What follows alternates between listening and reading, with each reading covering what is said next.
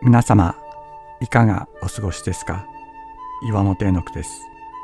今日も366日元気が出る聖書の言葉から聖書のメッセージをお届けします。4月17日決断を下す前に自分の能力を超える仕事を任されることがあります。多くの人の利害と思惑が対立する状況で一つの答えを出すということには非常な困難が伴います。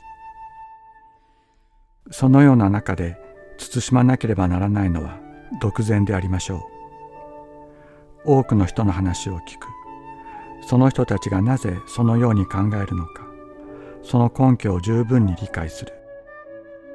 丁寧な対話の作業を続けることによって、表面的には対立しているように思える意見の中に一つの目的に向かう共通の思いを見出すことができるかもしれません。物事を動かす権限を与えられた時一人で全てを決める人もいます。また多くの知恵を求めて他の人の声に耳を傾ける人もいます。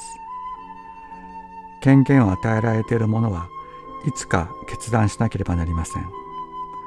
しかしそこには謙遜のプロセスと謙遜における決断がなければなりません。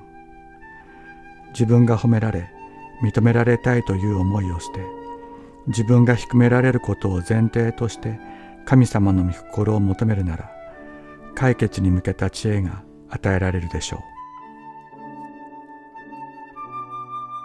う。密議を凝らさなければ計画は破れ多くの助言者によって成功する。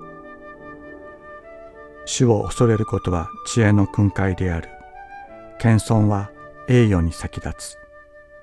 信玄15章22節33節